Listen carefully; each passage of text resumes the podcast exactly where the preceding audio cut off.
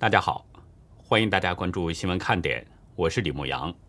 今天是美东时间十月十五号星期五，亚洲时间是十月十六号星期六。欧洲理事会主席米歇尔十五号与习近平通了电话。欧盟认为欧中关系存在分歧，但应持续对话，同意举行欧中峰会。米歇尔对中共最近在台湾附近的军事飞行以及南海岛屿的争议主张表达了担忧。英国保守党下议院议员严敏时十五号在一座教堂与选民见面时遇刺，被人捅了多刀，伤重不治，终年六十九岁。警察逮捕了一名二十五岁的男性嫌犯，目前还不清楚嫌犯的身份与犯案动机。路透社十五号援引两名消息人士表示，国有越秀地产董事会担心恒大财务状况不佳，债务会给交易带来潜在的复杂性。退出了以十七亿美元收购恒大集团香港总部大楼的交易。七零九大抓捕事件受害者维权律师家属王俏岭十五号在推文中表示，与其他十三人发表联合宣言，投入北京各区人大代表选举，要做一个让别人找得到的人大代表。截止到美东时间十月十五号下午两点，全球新增确诊中共病毒人数是四十七万零二百三十四人。总确诊人数达到了两亿四千零三十七万五千九百四十七人，单日死亡是八千五百三十二人，累计死亡总数是四百八十九万七千二百二十七人。下面进入今天的话题。借着今天习近平父亲中共元老习仲勋一百零八岁冥诞的机会，《学习时报》在头版刊登了文章《习仲勋的家风》。随后呢，包括新华网等中共官媒纷纷进行了转载。文章用了七千多字啊，多处引用习家人的回忆，从九个方面，包括节俭节约、仁爱崇善、父慈子孝等等，赞颂了习仲勋的家教严格，并且还说呢，这样的好家风无疑一直熏陶、孕育和影响着习近平的人生态度、价值取向以及行事风格。从文章整体结果来看，似乎是在借着赞颂习仲勋，对习近平进行吹捧。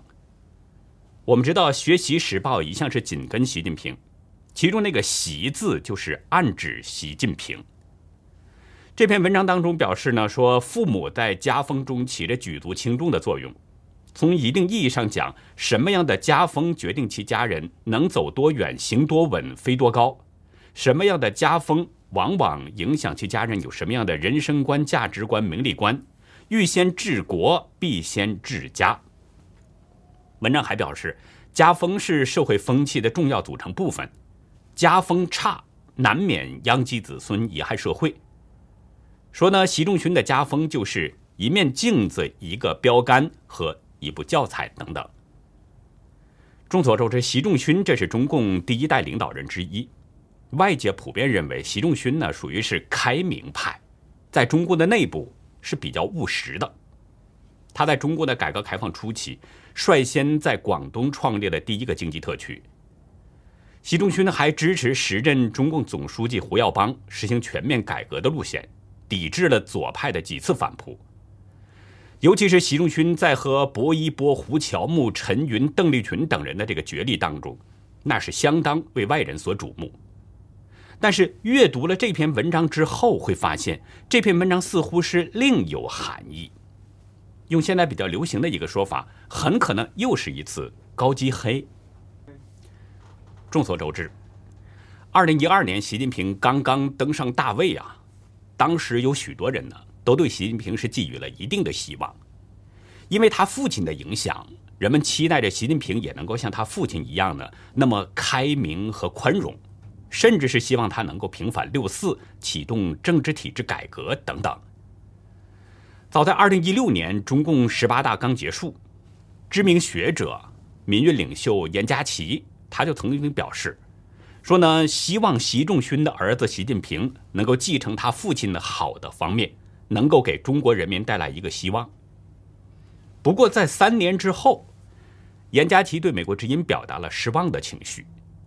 美国之音记者问他：“习近平上台后，海内外舆论都对习近平抱有希望，他的父亲习仲勋的口碑也很好，为什么现在很多人认为习近平不像他的父亲习仲勋，反而像个小毛泽东呢？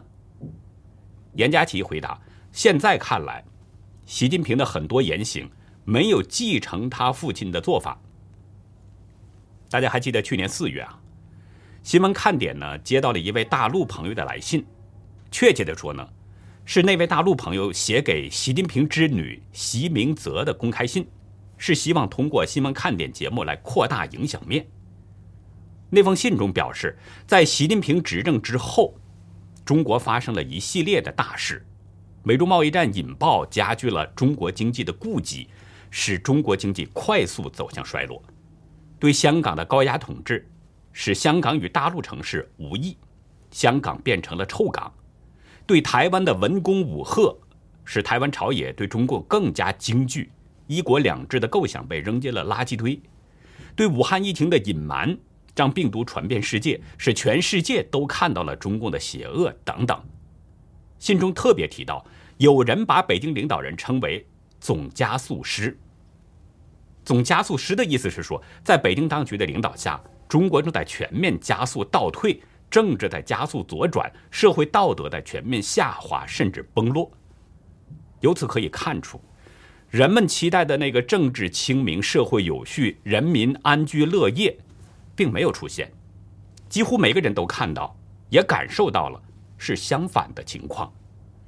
所以呢，越来越多的海外相关人士预感到，中国的二次文革随时会降临。也正因如此，北京领导人的声望几乎是跌到了最低谷。我刚才前面已经提到了，《学习时报》一向是挺习近平的。所以呢，可能是有借着习仲勋名单这个机会来拍习近平马屁的因素。但是中国这样的糟糕状况，外界很多人是归罪于习近平的，把中共体制的罪恶归在了北京领导人的头上。因此这个时候说家风差，难免殃及子孙、贻害社会等等，似乎是在暗骂北京领导人，他的系列错误政策将殃及子孙、贻害社会。说白了，很可能就是表面上赞颂习仲勋，实际上是暗贬习近平，挑动人们对北京领导人的反感和抵触情绪。这种操作手法就是高级黑。长期关注新闻看点的朋友呢，可能还记得，今年八月份，旅居美国的前内蒙政法系统新闻发言人邬励军先生向我披露了一些中共的内幕。据他所知啊。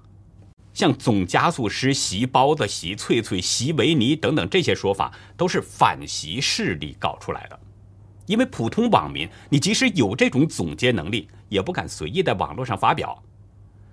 吴立军告诉我呢，说是反习势力伪装成了普通网民，在网络上制造言论，引导舆论方向，包括跟帖、炒作，都是这些人在干，目的就是打击习近平，阻止他继续连任。其实中共内斗这种情况，直到他最后解体的一刻，相信都会存在。为了金钱利益，中共内部的绞杀一直都没断过。所以呢，我觉得在中共二十大前夕，各方派系的这个势力之间明枪暗箭可能还会有，所以我们慢慢看。接下来呢，我们关注一下莆田血案。今天网络上出现一段最新的视频，一位三十年前。被欧金忠冒死从海里救出来的人，在视频中证实了欧金忠是一个好人。三十年过去了，当年的孩子已经变成了年近四十的中年人。他在视频中表示，当年欧金忠不但在台风和大浪中救了已经陷入昏迷的自己，而且还退回了他们一家表示感谢的礼品和治疗费用。这位中年人说。欧金忠是一个勇敢、善良、正直，并且对人和气的人。不过，不知道什么原因，这位中年人呐发布了视频之后呢，包括他的视频和微博，很快又被删除了。也不知道他是受到了压力删除视频和微博的呢，还是新浪微博的行为。有一位资深律师吴先生匿名表示，被救的当事人实名现身。公开证明了一个事实，那就是欧金忠这样一个善良正直的人是如何被逼行凶的。这个是需要官方查清楚的。吴律师说，当年的小孩现在已经将近四十岁，他的这个说法是非常中肯的。办理这个案件的公安司法人员都应该了解一下他说的是不是真的，起码能够证明他这个人品本质不坏。究竟是怎么回事儿呢？我呀，简单介绍一下这件事。大陆媒体报道说呢，福建莆田市秀屿区平海镇上林村在十号下午发生了一起两死三伤的血案，据称嫌疑人是欧金忠，目前仍然在逃。欧金忠为什么行凶呢？据了解啊，这个欧金忠二零一七年向当地政府申请危房翻盖。得到批准之后，就拆除了自己原有的四百平方米的房屋，准备在原来的地方建新房。但是他的邻居，也就是现在的受害一方，曾经反复阻挠，联合附近的居民阻止欧金忠建新房。无处可居的欧金忠一家人只好呢，就临时搭建了一个雨棚，这一住就是六年。案发前，当地遭到了台风的袭击。欧金忠的雨棚残片被吹到了邻居家，这就引发了两家人的口角，导致发生了血案。案发之后，网络上的传播啊有很多是关于欧金忠之前的各种申诉。欧金忠曾经求助的讯息当中说，房子新建的证明早已经办下来了，有人不让盖，挖掘机一开工就往车前站着，天天喊着要打人。欧金忠还说。多次向多级部门求助无果，个别干部为了个人利益不作为，充当保护伞，叫人来打砸，阻止我建房。从上面这些讯息就可以看出，这又是一起老实人投诉无门之下被逼急了采取的行为。用大陆法律界的说法，欧金忠行凶也是有情节的。说白了，就是这种情况下的行为是可以得到宽大处理的。不过呢，昨天胡锡进站出来声称，一个普通的好人、善良的人，给你一把刀，让你去杀另一个人，杀一家人，你下得去手吗？捅死第一个人，接着捅第二个，然后捅那家的十岁孩子，你觉得这是你和你周围一个正常人能干得出来的吗？因为利益纠纷，因为发生了口角，因为自己吃了亏，一个人就可以如此灭绝人性了吗？胡锡进还声称，反对为欧金忠任何辩护和美化。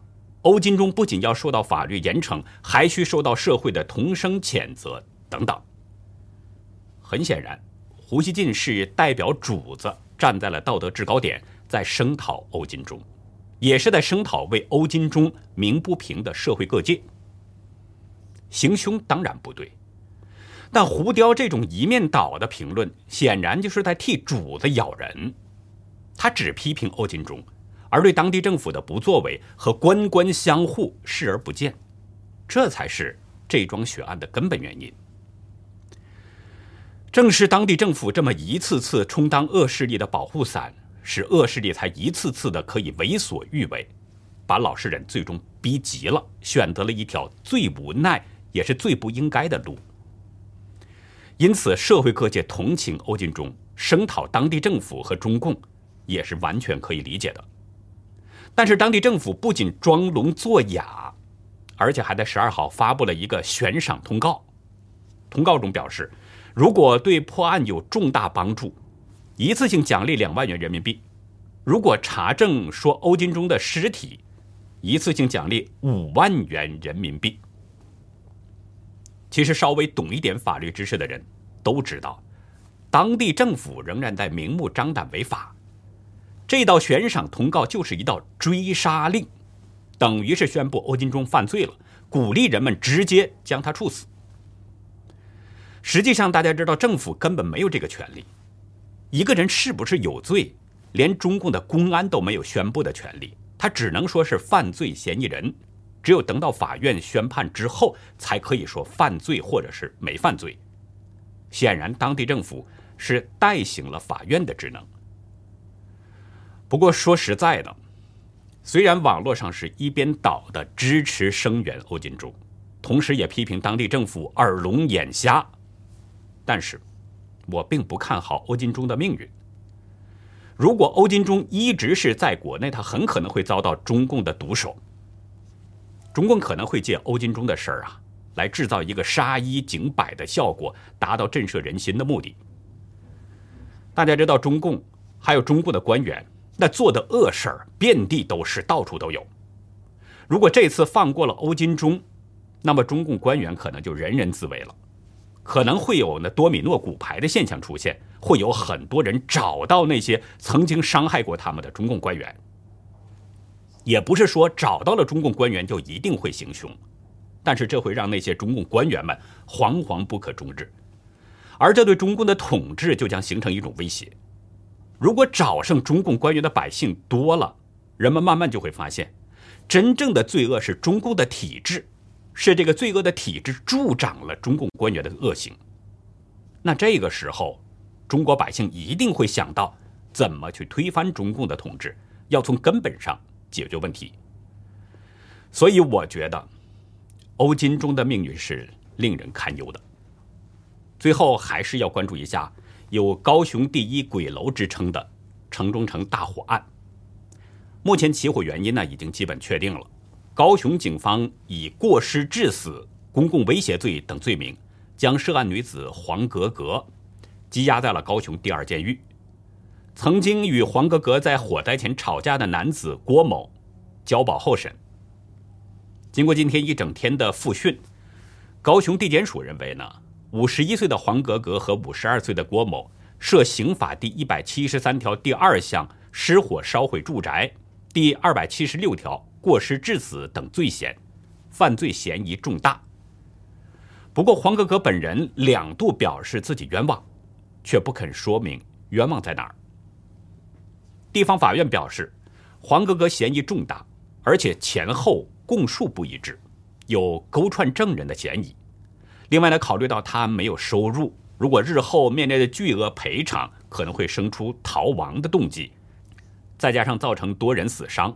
对社会危害程度等等，所以呢，考虑到这些综合因素，就将他羁押，不允许外人会见。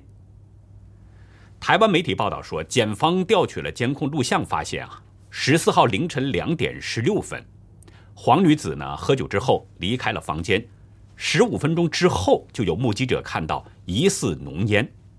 大约两点四十多分，有人发现火光从房间内冒出来，于是赶紧报警。黄格格承认是在屋里边烧檀香驱蚊，但是他否认故意纵火。他说不清楚为什么会发生火灾，也不认为火灾与他丢弃檀香余烬有关。警方调查发现，黄格格和郭某啊是男女朋友的关系，就住在城中城一楼茶具行后面的小套房里边。十四号凌晨，两个人呢发生了争吵。这个郭某某一怒之下骑着车自己就离开了。黄某呢是和另一位男性朋友在茶行对面的马路上继续说话，他们聊天的时候是一边喝酒一边点燃檀香驱蚊。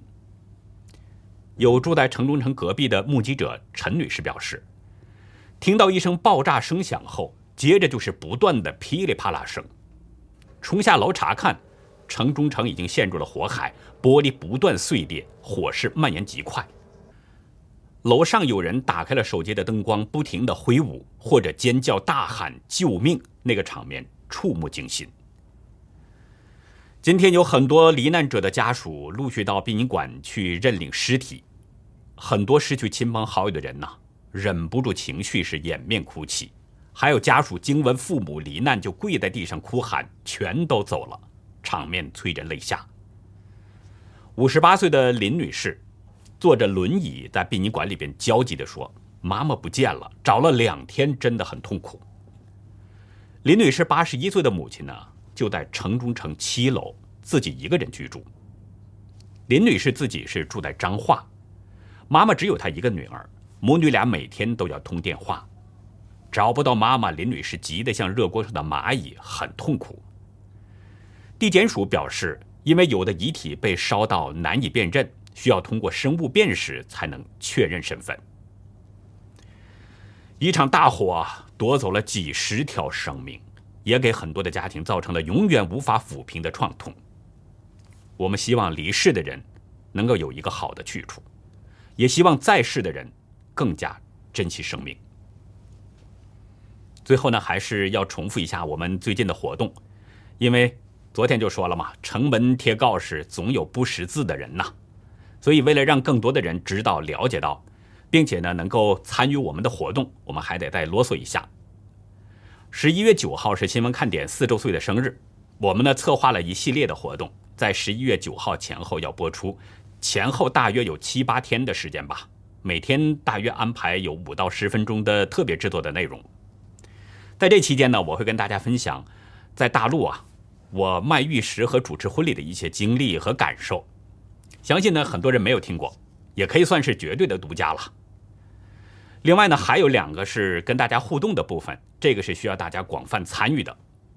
一个呢，就是希望大家呢给我们写信，说说您对牧羊或者是对新闻看点想说的话，不管是祝福也好、鼓励也好、批评也好、建议也好，我们都欢迎。字数呢，要求是在一百五十字以内。然后呢，我们会放在特别节目当中，跟大家一起来分享。您在发送邮件的时候，别忘记在标题栏一定要写清楚是观众来信投稿，同时加上您的昵称。另一个互动呢，是我跟一位观众的通电话。在之前呢，有观众是希望呢能够跟我直接联系，不过我们考虑到彼此的安全问题，所以。我只联系过澳洲的杨老先生。那这次呢，我们将选出一位观众，直接跟我进行对话。通话的时间我们初步定在十月三十号。如果您希望跟牧羊来一场真实的对话，那请您在邮件当中呢附上您的电话号码，还有您的昵称，以及您对牧羊想说的话。另外，标题邮件的标题也请注明是“牧羊致电投稿”，还有您的昵称。我们这两个活动截止时间都是十月二十五号。如果您有兴趣参加我们这个活动的话，那么一定请抓紧时间了。还有重要的一点就是，您的这个收件邮箱不要填写错误。